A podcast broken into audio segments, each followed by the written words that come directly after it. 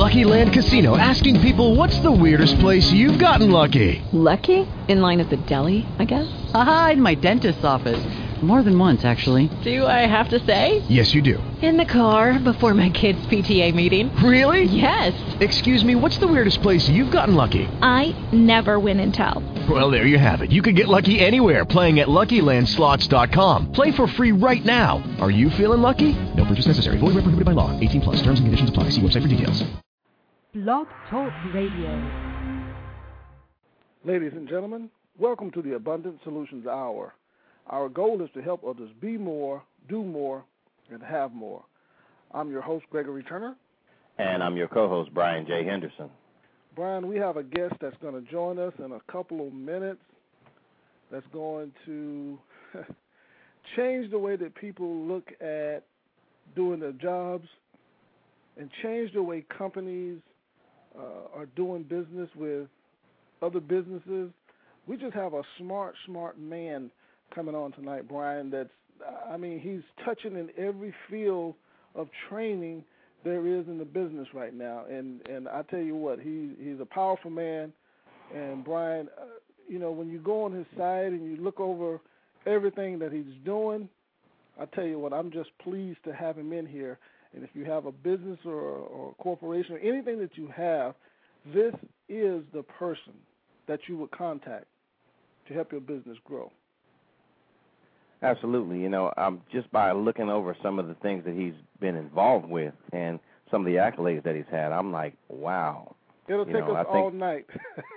yeah, we. I mean, we could just ask him one question, and I think he could go on for at least a couple hours or so.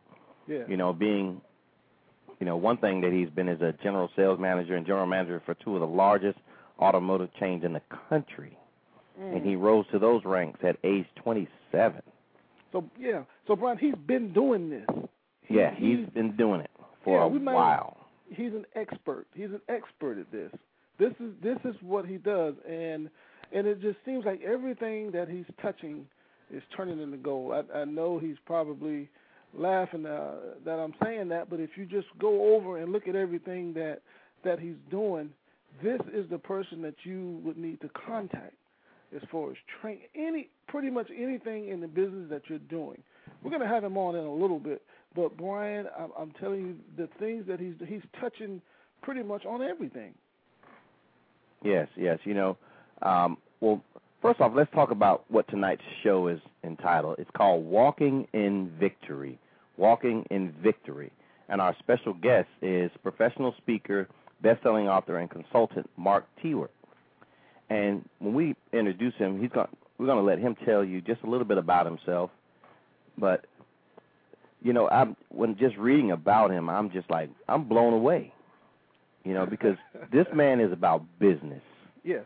You know, and the most important part, and I think you'll hear as soon as you listen to his voice, is that he's serious about what he does. He's passionate about what he does. Because you don't get that type of success by just being wishy-washy about it. But without any further ado, I'd like to introduce to you all Mr. Mark Tewart. Are you there, sir? I am. Mr. Hello. Welcome to the Abundant Solutions Hour. Thank you very much. Yes, thank you so much, Mr. Tewart. This is Greg. I tell you what, just going over your site and looking over everything that you that you have, it is truly amazing for the length of time that you've been doing this at the level that you've been doing this. How in the world do you motivate yourself to continue year after year after year doing this? Uh, I've always been a pretty motivated person, but um, I think that you just set extra huge goals and they inspire you more than just small goals. And the more that you obtain, the more that you gain, the more that you want to do, and the more that you want to help others. And I think that's one of the things that inspires me the most is I love to see the growth. I love to see the uh, abundance that others are creating within themselves, and that I've been able to help them or guide them in assistance in that path to get where they want to be. Mm, I tell you what is awesome. And you know, what would you say to someone that's just now coming into any business the way the economy is right now? How could you, you know, uh, most people are afraid to start a business now. Most people are afraid to step out and say, you know what, this is my dream. I've always wanted to own my own business, but you know they're a little bit scared right now. What would you say to them? I would say that this is what I call the economy of fear, and the fear is I'm not saying that it's not a reality that can be created, uh, but the reality, I think, more than that is what's being created by the media. And the more that you watch all of this media, the more that you bombard your subconscious brain that this is a position of scarcity, and the root of the word scarcity is scared. And when you do that, you won't take any steps. You won't do anything. And I believe that in this crazy economy, and I'm not negating it, I'm not saying that there's not obstacles out there, but when there's obstacles, that pre- presents huge opportunities. People are looking for solutions. And if you could be a solution provider, if you can assist people with their problems, I believe more millionaires and potentially billionaires will be created in the next five years than ever before in history because of this. I think it's a greater opportunity than we've ever seen before. Mm-hmm. Wow. So you say millionaires and even billionaires have this opportunity right at their fingertips. I believe it's it's there, and uh, you got to walk through your fear. And people are looking for solutions. I've seen. I have four businesses, and I see in two of them that people were standing still for a while, and they're scared. They weren't going to do anything. They weren't going to take action on things. These are business leaders that uh, were just standing pat. But one, after a while, I think the smart leaders wake up and they go, you know, I can't just sit here. I can't cut my way to a long-term sustainable business. And they they realize that I have to do something. I have to get out there and make something happen if I'm going to make it. And one of the ways to make it is to to sell. Right now, if anybody's going to be a long-term success and get through this, not only survive but thrive, they're going to have to sell, no matter what business. And, and I think some of the best, um, you mentioned my book, but some of the best feedback I've had on my book was that it's just not a book on sales, even though the title of the book is How to Be a Sales Superstar. The reality is that it's also about life skills, people skills, marketing skills, just as much as it is about the sales skills. Now, it's one thing you just touched on. You talked about people skills. You know, I think that's one of the the biggest barriers to selling because, you know, in my experience, people are afraid to talk to other people about something unless they have a real passion for it. You know, what's your experience with that? Have you seen people that are, you know, well, just tell us your experiences uh, around. Well, I believe people skills, and one of the reasons that I wrote the book and why I do what I do in the fashion that I do it, for the last hundred years, that I've studied in the arena of sales training. I, I went back and studied sales training, sales information, sales books that go back to just about 100 years. And what I found is almost all of those sales training and sales programs concentrate on sales skills or sales techniques or closing techniques or um, what they call the ABCs, always be closing. Um, and, and, and what I believe is that keeps people from selling today in this environment. People don't want to be treated like that. You have to think of TLC, think like a customer. How can I help somebody get them what they want, help them with their needs, help them solve their problems, help them identify whatever the solution is to their uh, existence of what they're looking for by thinking about myself. You have to give without thinking about receiving in return. And reality is that is that that's people skills. If I can, may I share with you an idea, a simple idea of that? Sure. Yes, yes go ahead. Uh, the idea uh, uh, of people skills to me is when when salespeople or anybody are communicating in a business world, what I see a lot is they tend to listen to what somebody says, and that's the words that somebody is communicating to you. But on any communication level, it's always much deeper than that between two people or a group of people. In other words, instead of just listening to what somebody says, you have to listen to what they're trying to say, and you have to listen to what they really mean. And those are often three very distinct different things. The words are what they're saying, what they're trying to say is something totally different, and what they really mean is altogether maybe different from that. And if you're not really, really in tune with listening to somebody, and the only way that you can do that is listen without an agenda. If you're not Oh. trying to think about what you're going to say back and this magic close and the, what I call the push button close that's going to close every deal that you're dealing with, if you're not doing that, you can listen without an agenda. If you're listening, trying to think of what you're going to say back with some magic word track and how you're going to try to close somebody, you, you're going to close yourself out of business. And that's what I mean. That's just one idea of people skills right there. Mm. Awesome, Mm. awesome. Yes, that so is you awesome. say that it's what you're saying, what you mean to say, and give me the other one because I want to remember this. What's you got to listen to what somebody is saying.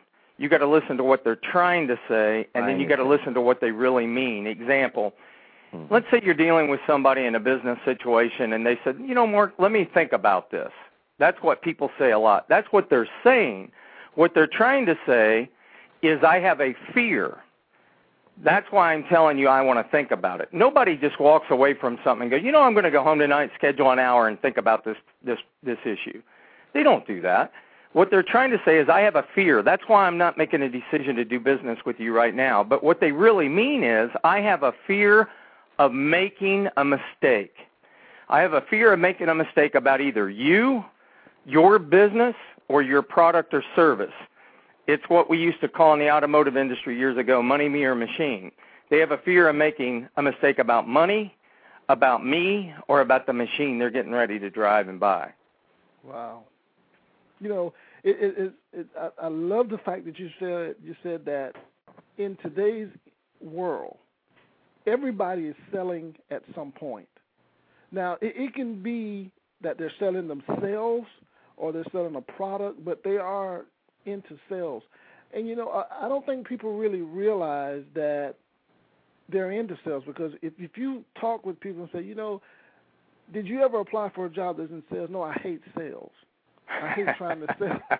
I hate trying to sell things, and that's what you're doing every day. No matter what job you go to, and you're talking with people, that's what you're doing. And do you have? I know you train uh, a lot of people as far as the fear of a salesperson. What what is the biggest hurdle that you think that that person would have to uh, jump over?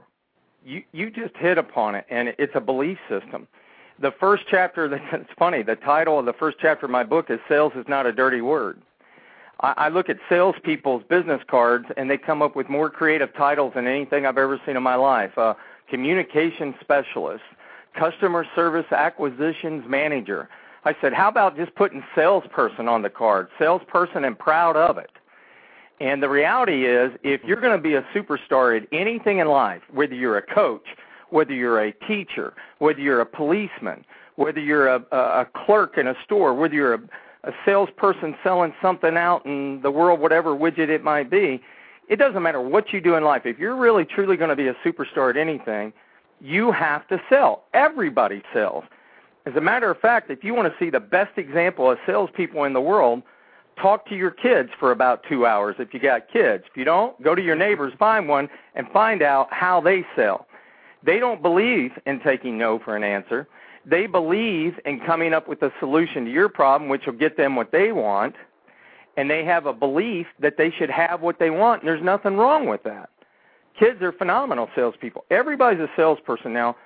One of the things that I invite salespeople to do, and, and I think you hit on it, the salespeople or business people that aren't achieving what they want, it's because their mindset is not a superstar mindset. They really don't, in their mind, believe that they're worthy of getting what it is that they're seeking. There's an imbalance there, and they're they're finding ways not to take action. Eh, go to any Starbucks anywhere in the country in the morning for an hour and sit there, and you're going to see salespeople you're going to see salespeople with call reluctance sitting there, not wanting to go call on a customer because they feel like they really dread being a salesperson.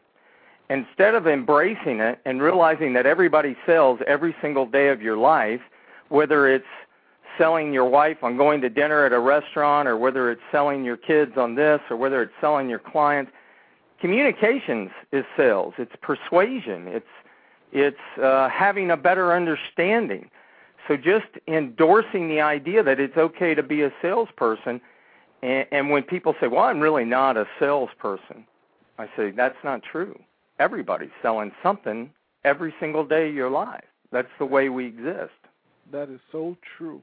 And I want yeah. to ask this question too. Do you think that people are just afraid of being successful?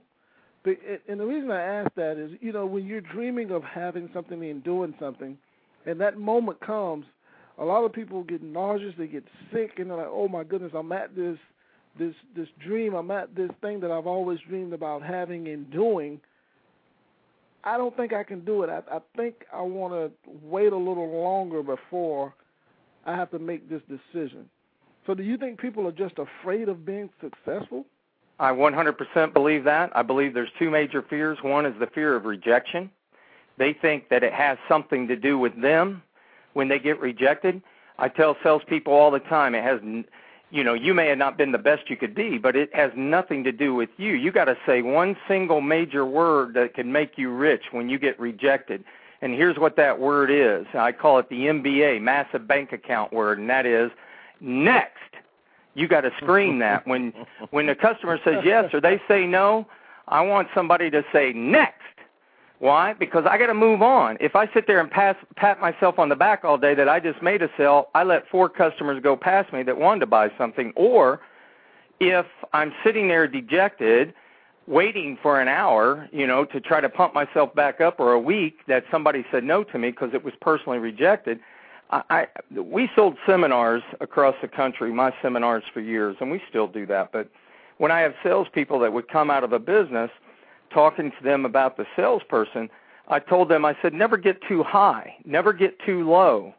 And remember, you're the same person walking out of that business as you were walking in. You didn't change. The result may have not been what you wanted, but it's the same person. You, you're the same person walking out as you were walking in. And, and I think people start to evaluate themselves by a negative result, and then it um, tends to take a life of its own that they're not worthy or they don't have a belief system that they'll be able to get what they want. Wow. Huh. You know, I want to ask you. I want to go a little bit back to. Um, you talked about children and the fact that they're huge salesmen. You know, you reminded me of when I would go out when I first got my business cards uh, made up for what I do now with motivational speaking my children were the biggest salespeople for me. Everybody we went, everybody we saw, they said, "Daddy, give him a business card." My there daddy's a motivational speaker, and he'll come and speak to your organization. I mean, they had it down pat. I didn't have to say a word.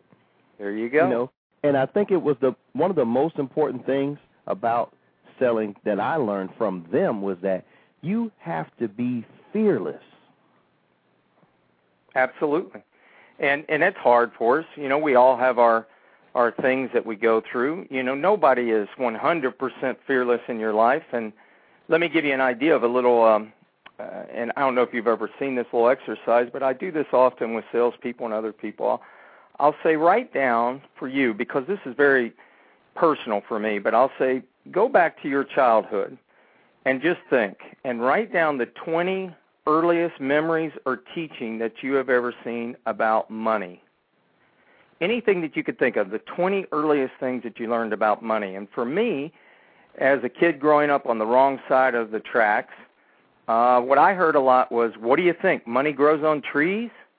Uh, mm. I heard um, things like, "What do you think we are? Rich?" Um, even the positive teaching is a you know a penny saved is a penny earned it was more about the saving than the making. It was more about the scarcity of the issue of money. It was more about that uh, rich people were different from us. So if you hear that enough, whether it's your teachers, whether it's your parents, and my parents were great parents, but God bless them, the one thing that they didn't teach me well about, and they didn't know, they were taught the same thing, were issues about money. So people don't think about that, but you're out there trying to earn and you're trying to sell and trying to make your way in business, but subconsciously all your issues around money may be ones that have been taught to you in a scarcity based thought process. Does that make any sense? Yes, it does. Oh, absolute yes. sense. So it doesn't it doesn't add up to what you're trying to do, and right. people self sabotage themselves consistently. We're seeing it in our economic, uh, you know, economic climate right now, where they self sabotage themselves. Yeah, you know, uh, and, and it's, it's so true uh, that what you said about children being the best sellers, and Brian stated about his daughters and kids saying the things that they said about him being a motivational speaker and hire my dad. Kids believe they they believe when they see something they they make it seem so simple, and it really is that simple. And the things that you're saying about money, you know, growing up, all you've heard is, and you and you start listening into what people are saying, you and it's like they're saying it's hard for you to do this. Money is hard, hard to get. It's hard, yep. hard. You can't. So when people they only believe, you know, that their faith and belief is stopped at it's, it's like a stagnant at some point that they can't get past that. Well, I'm not supposed to earn a lot of money. Guess what? If you believe that you won't earn a lot of money. Well, you use the word that people associate with money all the time or with work the word that you always hear with work, and it's not necessarily bad as far as what people are trying to communicate, but they don't realize the implication of it, and that's the word hard. Every time you ever hear the word work, you hear hard work. And hard in your mind con- uh, conjures up that it's going to be difficult. And it may be difficult, but the reality is, you know, if you love what you do, and I've had days when I started my business, you said, you know, you do motivational speaking, and when I started my company 15 years ago, my wife can attest to you, there were times I didn't sleep.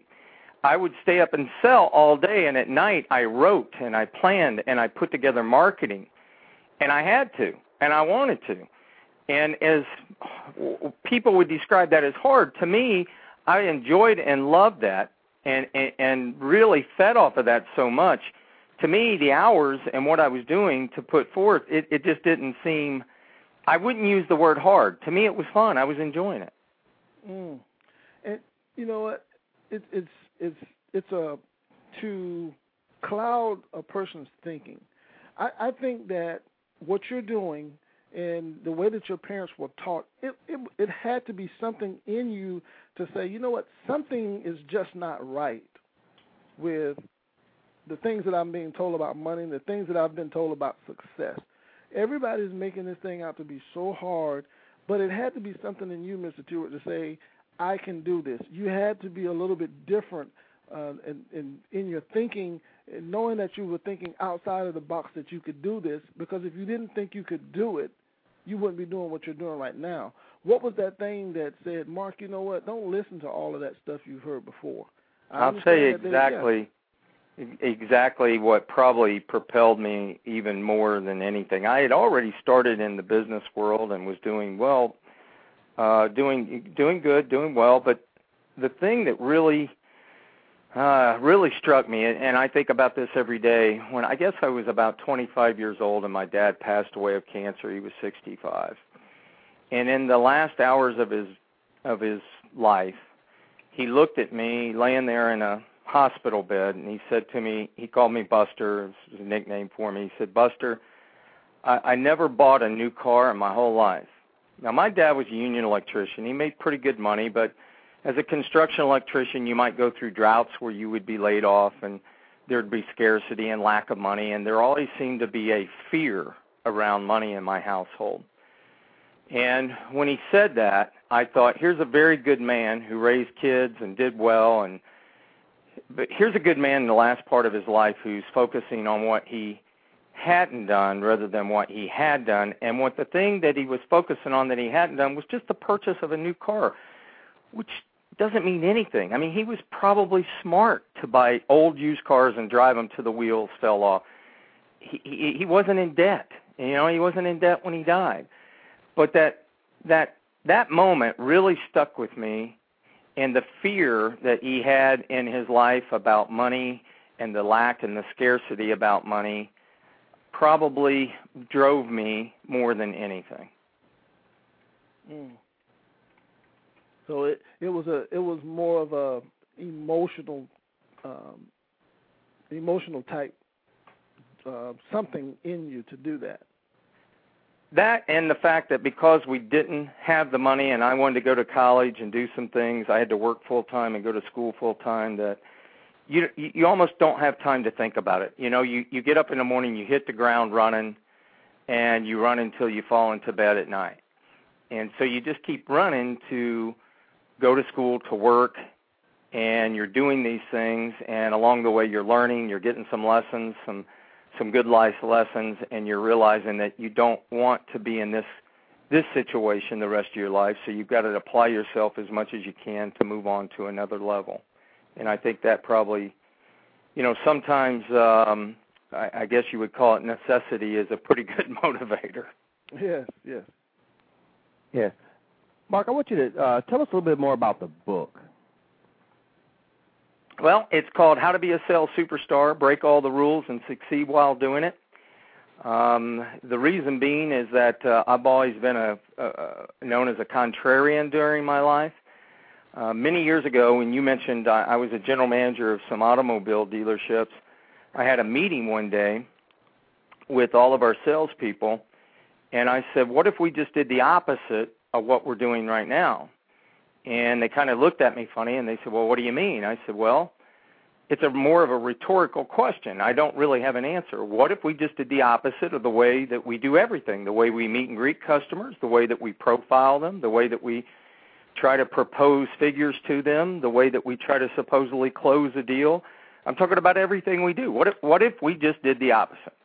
And um, you know, they just kind of looked at me strange and I wound up locking myself in a training room for a day and writing down every part of our sales process and then saying, okay, what would the opposite of that be? And then I would take it and try to apply it.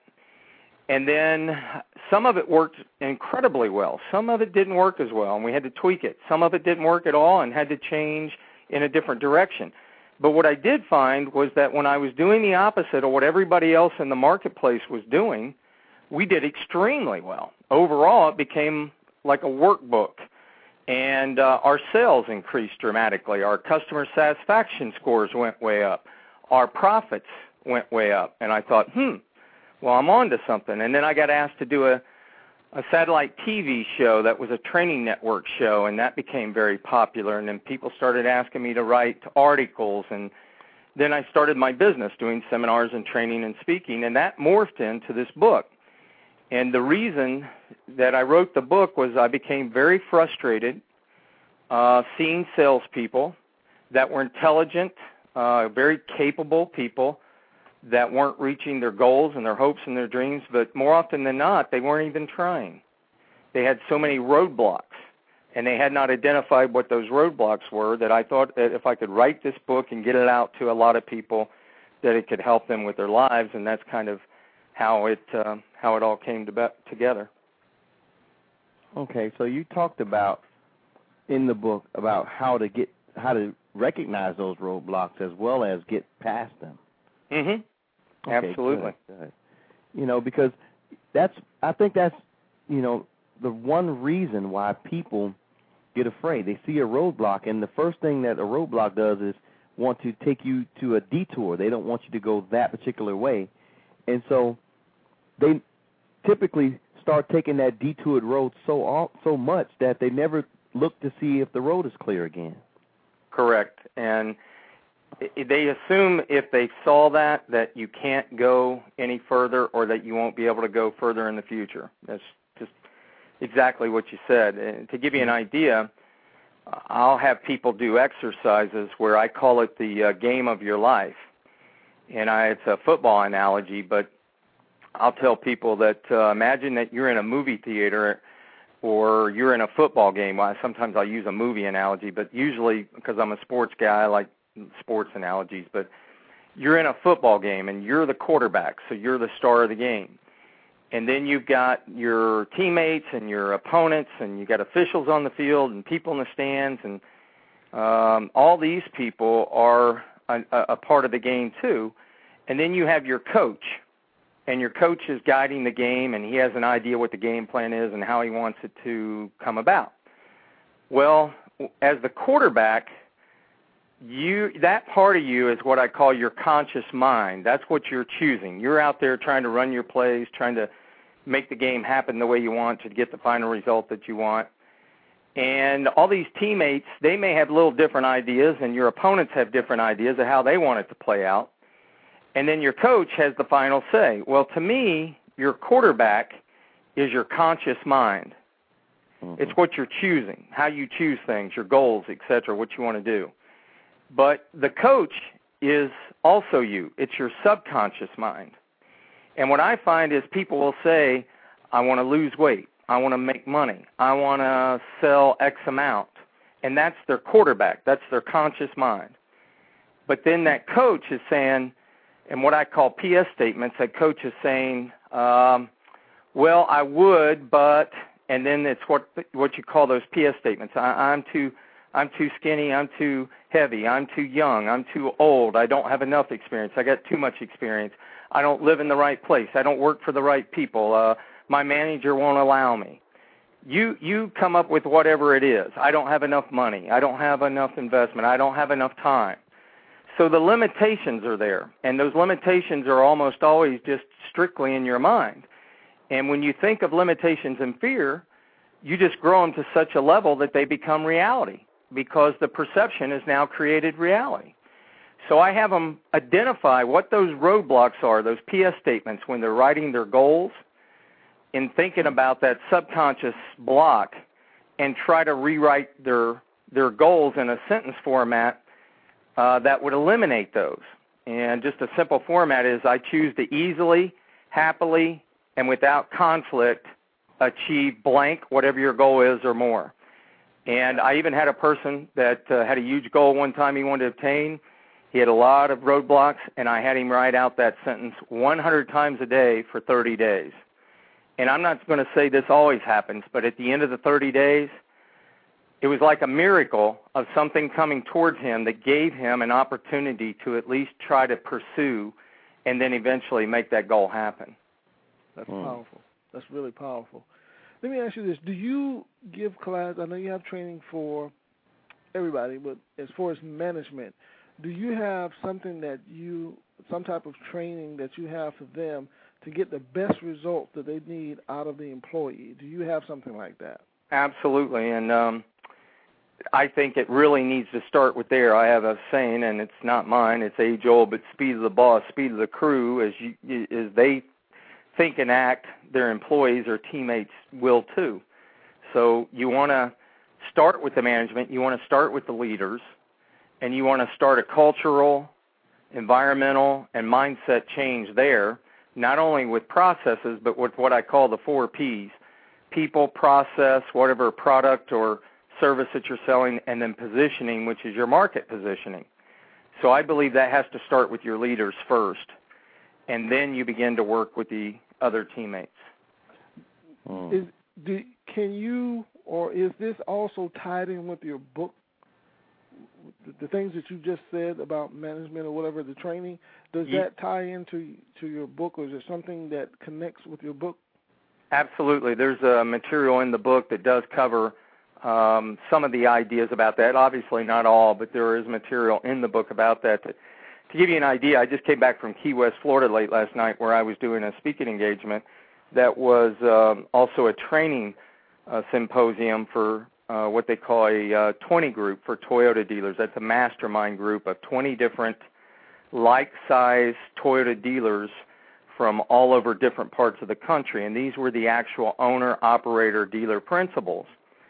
So I was there speaking with them, giving them instruction about the management and uh, the running of their own businesses so then we could go back and then talk with their level, uh, mid-level managers, and then begin to work with salespeople at their businesses.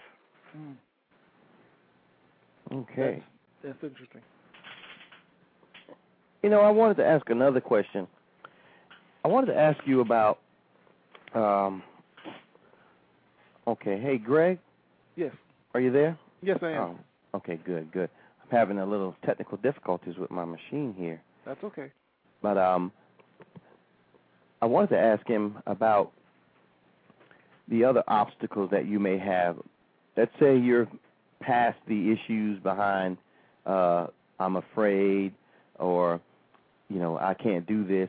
Let's say you have that mindset that you can do it. You know what comes next? I believe once you um, you have what I call the life skills, which is you know the attitude and the fears are gone and all of that stuff. The next stuff is you you do have to have some sales. You have to have some sales skills, sales process, and you've got to identify what everybody else is doing in the marketplace with their sales process. Once again, look opposite and begin to develop a process that uh, doesn't play with the masses. Example: If uh, somebody was a retailer this holiday season, if you walked into a store right now, you're going to have a clerk walk up to you and go, um, "Hi, welcome to our store. Can I help you today?" And 99 times out of 100, you're going to look at them and say, "What? No, I'm just looking. I'm just shopping." Mm-hmm. That's what we all say. It's a mechanism to try to keep you know people at bay. We're uh, we're we're pushing them away to protect our space. And so Right. what I would do is use their words first. If I was walking up as a salesperson, I'd say, "Hi, welcome to our store, whatever the name of the store is. Are you out beginning to look and shop around a little bit today?" And of course, they're going to look at you and say, "Well, yeah, I guess I am." They're not going to look at you and go, "No, I'm just looking, I'm just shopping." See, what you did is you took their normal return answer to protect themselves to push you away. You used it up front proactively and made the customer feel okay about it. So I said, Hi, folks, are you out beginning to look and shop around a little bit today? And so they can't turn around and look at you and say that anymore. It makes them feel comfortable. You told them it was okay to look and shop. And once Mhm. you dialogue with them, you could say something like, uh, Mr. Customer, if you would allow me to, notice how I said, if you would allow me to, it's their permission. If you would allow me to, I could point or guide you towards whatever you might be looking at and even share with you some of the things that we have on sale. Fair enough? Well, those are sales skills. I used what I call tags. I just used several tags. I said, with your permission, if you would allow me to, Mhm. I could point and guide you to. Fair enough. Did you notice all that language is very universally appealing? It's things that nobody would say really no to. Nobody's going to look at you and say, Mark, don't do that. Show me something really high priced. Right. well, the other thing I noticed is those words are also words of empowerment Absolutely. because you give them the you know you empower them to where they don't have to be in a sense negative. You know, because when you're in a store and you really don't want to want help until you want it. You know, Exactly. even when they're coming, you know eventually you're going to want some help, but you don't want them bothering you right now. You just want to look. And so if they emp- if, now if they feel empowered to say, okay, when I'm ready, then you'll come over and help. You, You know, just they're- gave the they're customer the right to pull you into them rather than them feeling like you're jumping all over them. Right. And that's exactly what happens. They said, "Well, yeah, I'm looking for a," and I said, "Well, great. I can point or guide you, and if you'd like, with your permission, I can even point out the ones that we might have on sale." Well, when you do that, it's a very positive thing. They're pulling you towards them instead of the old idea of let's go out and let's control somebody. Uh, you know, the old hardcore idea of selling that repels people. It pushes people away in any environment. Um, so if you if you design some sales skills for yourself and have a process, um, you're going to be much more successful than what I call the wingets. The wingets are the people that don't have any idea if they're calling on a customer or they're trying to get in front of a CEO. They don't have any idea. They're just going to try to bang the door the same way that everybody else does. And, I was gonna I was gonna even ask you about that too, about the uh, I guess you would just call people like that just negative people, and you know, and, and the reason I'm bringing this up is we, we we're talking about someone that's trying to do something. What about the negative people that are around, like the negative coworkers? Uh, they see you trying to do something, and, and they're saying and speaking against what you're trying to do. How do you deal with negative family members? And, and we know that not all families are being negative, a lot of them don't want to see you hurt, so they do and say certain things that they probably shouldn't say that will come off to you and you're processing it as you know what this person don't want me to be successful. They don't want me to have my own. You know the, the question is what do you do with negative people that you know um, and you talk with on a daily basis? How do you deal with them when you're trying to reach your dreams and your goals well the first thing that i have to do is i have to rewrite what i want every single day so i'm very clear in my belief and passionate about it and know that it's about me. It's not about everybody around me. But you're absolutely right. Um, you will be negatively influenced, unfortunately, by family, by coworkers, etc. And I just I call them cancer people. I invite everybody in December to sit down and make a list of all the cancerous people in your life and do what you would do with cancer, and that's treat it. If you have to, you got to cut them out. But in in in a work environment, you know, I tell people all the time, stay out of what I call the smoke and joke circles. The smoke and joke circles is three, four, five people, coworkers together, and I can guarantee you that I have never heard this conversation in a smoke and joke circle. I have never heard life is great. Money is abundant. I am getting rich. I love my bosses. My owner is fantastic. The world couldn't be better. I am so happy. I don't know what to do. You never hear that. what you hear is life sucks, we're all going to die. Wow. And you got to stay away from those. You got to stay busy. If you're busy, you don't have time for those. And when people try to interrupt you like that and try to invade your life, you just got to think to yourself, the only way that I can afford to spend time with you is if you write me a check for my mortgage today. And if you do that, I'll let you be in my life again tomorrow and you can tell me your negativity, and you can write the check again tomorrow. But the first day that you don't write me a check for my mortgage, I'm not spending time with you. Hmm. Now that's a novel idea. yes, it is. It is. Wow. And, and, and the workplace can be such a, uh, I'd say, stronghold on someone when they feel that management is not treating them like they should be treated or they're not getting the proper pay that they should be receiving. But how can they when when it's management is spoiled rotten or whatever you want to call them and they're not really trying to teach you or help you move along and you don't want to jump above their heads and try to do something without their permission or uh you know but what I'm saying is for a person to be in a job and working and, it, and all this negativity. Mm-hmm. That person is trying to move up and better themselves. Mm-hmm. What do they do? You gotta you gotta go within yourselves. Um, you know the old look in the mirror test. You can't wait for your managers, or you can't wait for the perfect boss. You can't wait for the perfect manager, the perfect workplace, because it's rarely, if ever, going to be there. There's always going to be negative bosses. There's always going to be bad businesses. There's nothing saying that you got to work there the rest of your life. You're not a tree. You have feet. You can move if you wish. However, if you're going to be in this environment, you got to insulate your mind. So what I invite people to every to do every single day of their life, if you're not spending 1 hour a day on educating and motivating yourself, you're going to get sucked into that and you're going to start blaming others for all of your uh, scarcity and your position of lack and your negativity. So, you know, I, I think it was Mark Victor Hansen that said, um, what you impress, you express. The more that you put in, the more that's going to come out. So it's like a computer. When you put positive in, you'll get positive out. You get negative in, negative out. You got to spend an hour a day putting so much good stuff in your brain, whether it's written, whether it's verbal, you know, listening to tapes and CDs, reading, and uh, a lot of times I hear people say, "Well, I just don't like to read." I tell them, "Get over it. Start reading."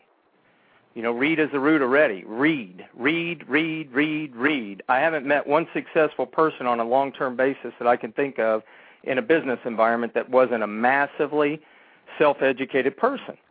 And that insulates you from all that negativity that's coming your way, and you're going to leapfrog above these people.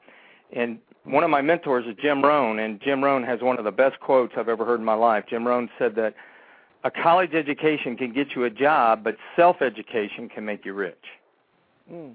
You have to massively self-educate yourself, and you'll find that when you do that, you get motivated. And negative people, and negative managers, and negative businesses, and negative environments, you get past all of that, and you find it not influencing you near to the level that it would. Awesome, awesome, awesome. You know, I never thought about it like that. Well, it's a different process. The the world has got maybe more negative spin than ever before because of all the news channels, all the connectivity, um, all of the things going on in the world. And you think about it as business people, as salespeople.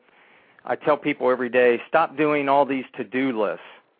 You, you're creating an ego satisfac- satisfaction list that's not helping you be successful. You got a massive, long uh, to-do list, but what is really in that to-do list? Take a day, take a piece of paper, and at the top, at the end of your day, review what you did in your day, and create what I call a stop doing list.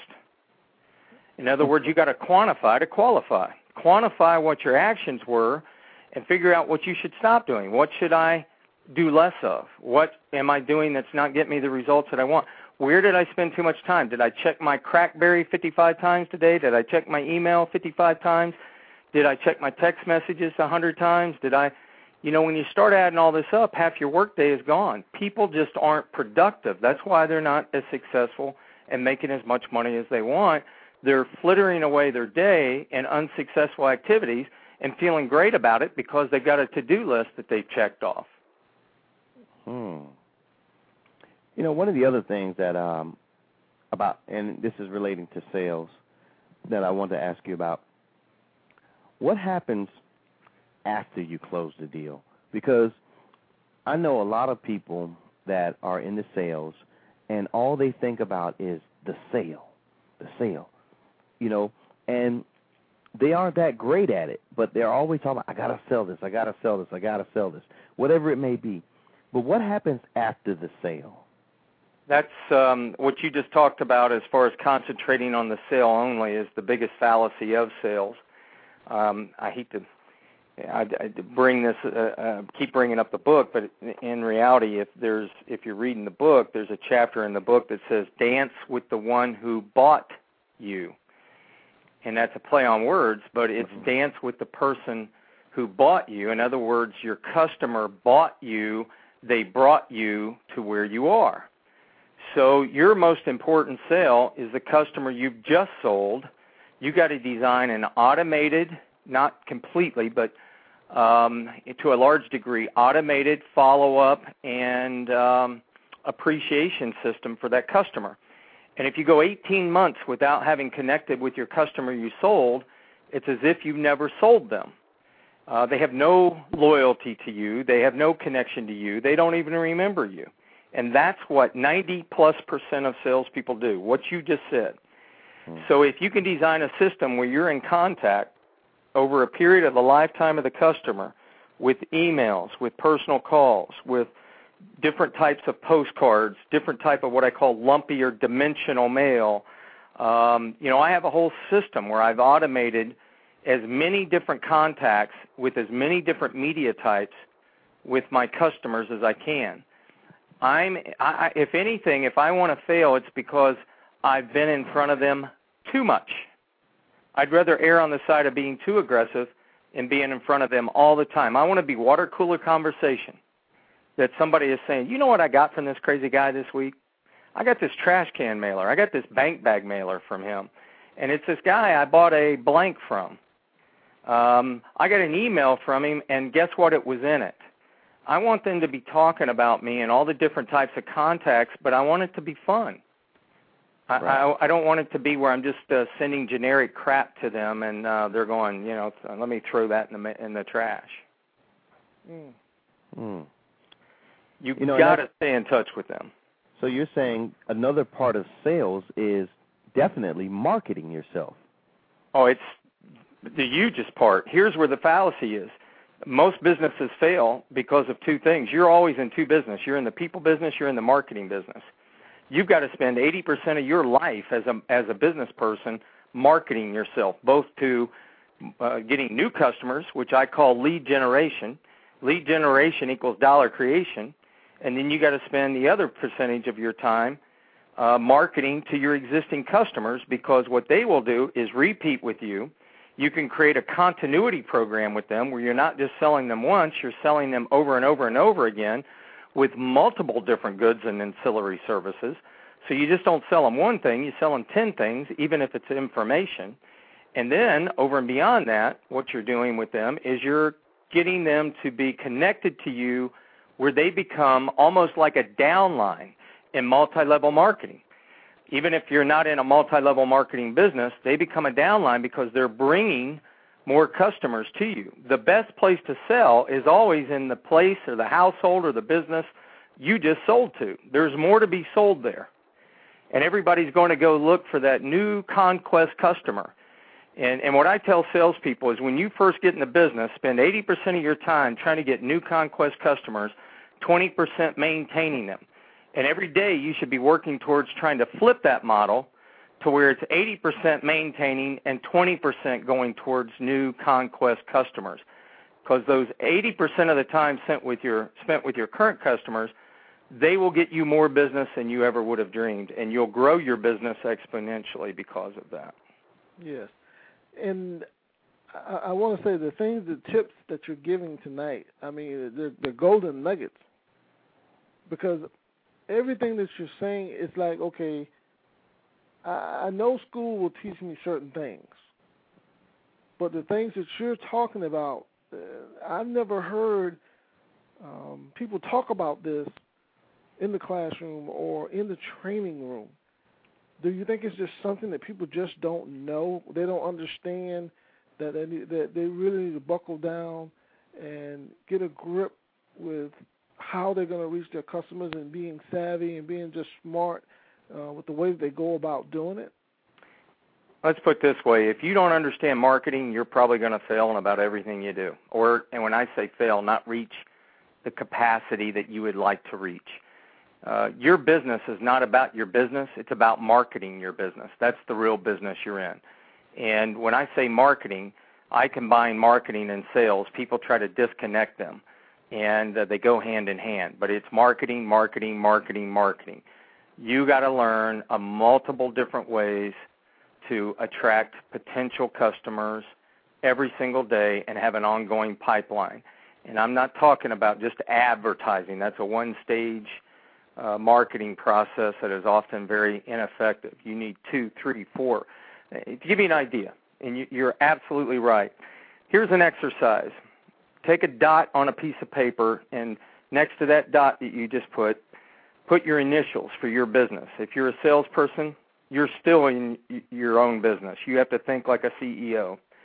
So for me, uh, I'll say this is Tewart, and I'm going to put that in the middle. And then I'm going to go out and I'm going to create a dot outside and a circle around that, different dots that would signify all the ways that I get business. And I'm going to continue to try to grow this and then off of those there's going to be subsets of those dots. I'm going to if i had direct mail i'm going to figure out how to do very creative postcards. Like i've got postcards of me skydiving and i've got postcards of me in a straitjacket and with blurbs coming out of my mouth and then the marketing on the back connects to that. Well all of these things i keep coming up with i call that my marketing web. And you should work on your marketing web every single day and grow it to where eventually you have so many ways to acquire customers that you're getting customers in your sleep. And I once heard it said that um, most people think about, try to think about and find one way to get a hundred customers. You should be trying to find a hundred ways to get one customer. Mm. And you're right; they don't teach us stuff in school. I once had a um, real quickly, I had a professor, I think it was from Carnegie Mellon one day that I was talking to, and he said he taught an entrepreneurial program. I think it was in an MBA class, and it was uh, the specific subject was sales. And he said constantly, these well-educated, bright people were coming to him as students and saying, "Why do I have to take a sales class? I mean, I'm getting an MBA." And he said, "Well, uh, for one reason, because it's going to be the one class that you are going to use every single day for the rest of your life, and that will definitely bring results and that you could see the value for the time that you spent here. More than any other class that you ever take, this will be the one that you use and get better results than anything else. So you're right. Absolutely right.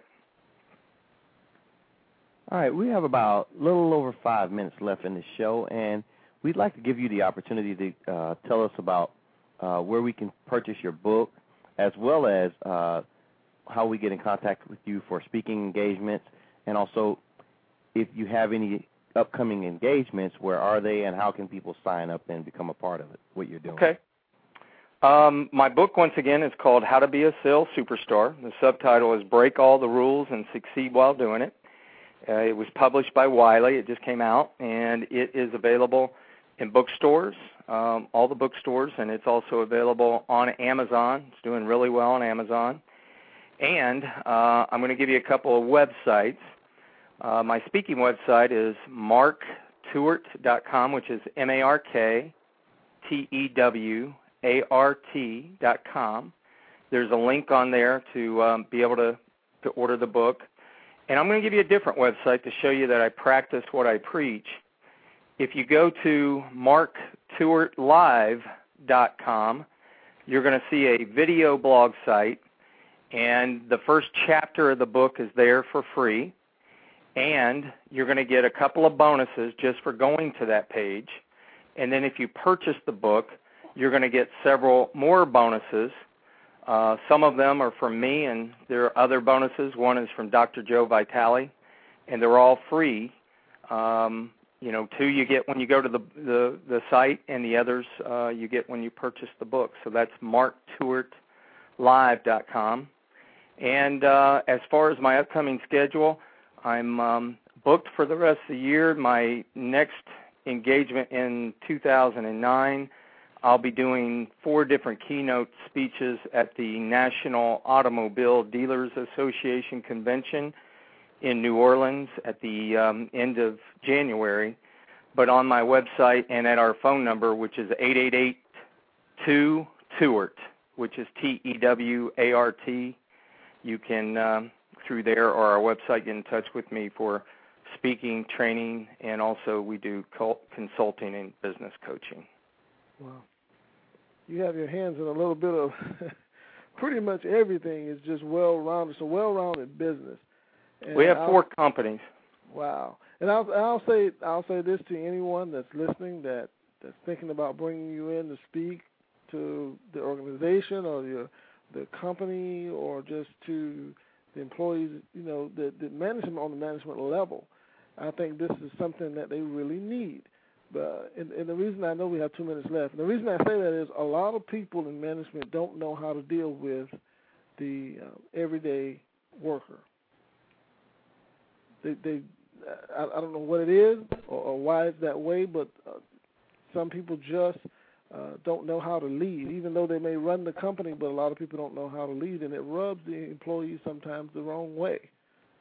And I know that what you're teaching and, and training um, will definitely touch on that. We definitely do our best and uh, try to make the best leaders that we can. I mean, that was evident today in the proceedings up in Congress where you have CEOs of large auto manufacturers flying to ask for a bailout, but taking a plane that cost them $20,000 to get there. Uh, kind of makes the people in the field feel a little left out, if you know what I mean.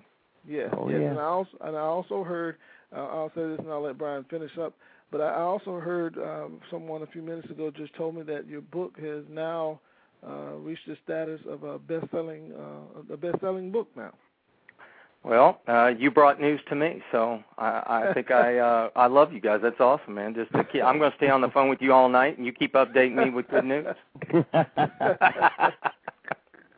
hey, if you keep doing what you're doing, I guarantee you we keep going. I appreciate it. Thank you guys very much. It's been a uh, been a joy. I hope it's been uh, helpful. Yes. Oh yeah, it's been very informative. I mean, I've been over here writing stuff down.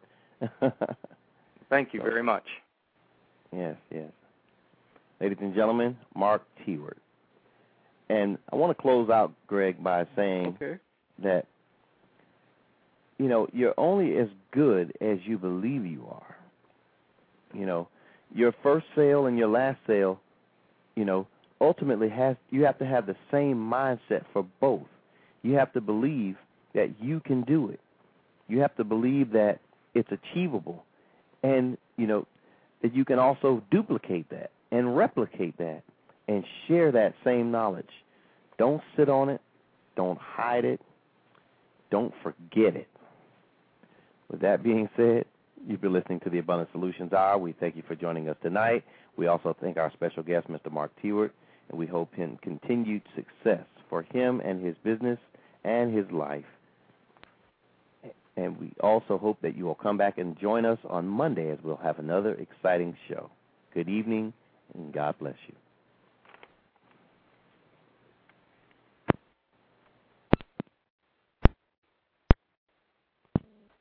With Lucky Land slots, you can get lucky just about anywhere. Dearly beloved, we are gathered here today to. Has anyone seen the bride and groom? Sorry, sorry, we're here. We were getting lucky in the limo and we lost track of time. No, Lucky Land Casino, with cash prizes that add up quicker than a guest registry. In that case, I pronounce you lucky.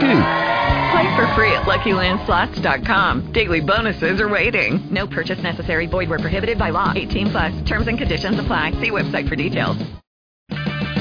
Purchase new wiper blades from O'Reilly Auto Parts today and we'll install them for free. See better and drive safer with O'Reilly Auto Parts. Oh, oh, oh, O'Reilly Auto Parts.